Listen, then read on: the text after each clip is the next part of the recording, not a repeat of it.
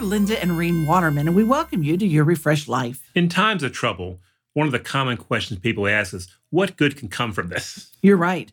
When we get immersed in our own troubles, and we've had them too, the tendency is to focus inward on our own circumstances. And when things are going bad, our outlook is not good. That's a very good point. When things are spiraling out of control, and while we can't change the events, we can, however, change our response to them.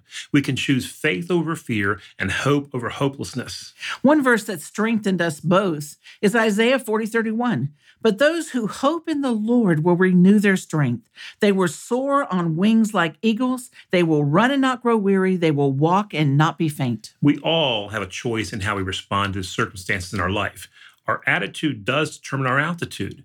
Your perception becomes your reality. If you think down, you'll be down. If you choose the faith response, your attitude will demonstrate your faith. We need to choose to trust God and expect to see how He will use our circumstances to expand the kingdom of heaven. Oftentimes, what happens in our life is not directly to grow us, but to reach those around us. People are always watching us, but never more than when we struggle. How we cope, how we manage, how we persevere impacts others. We'd love to hear what good has come out of your tough times.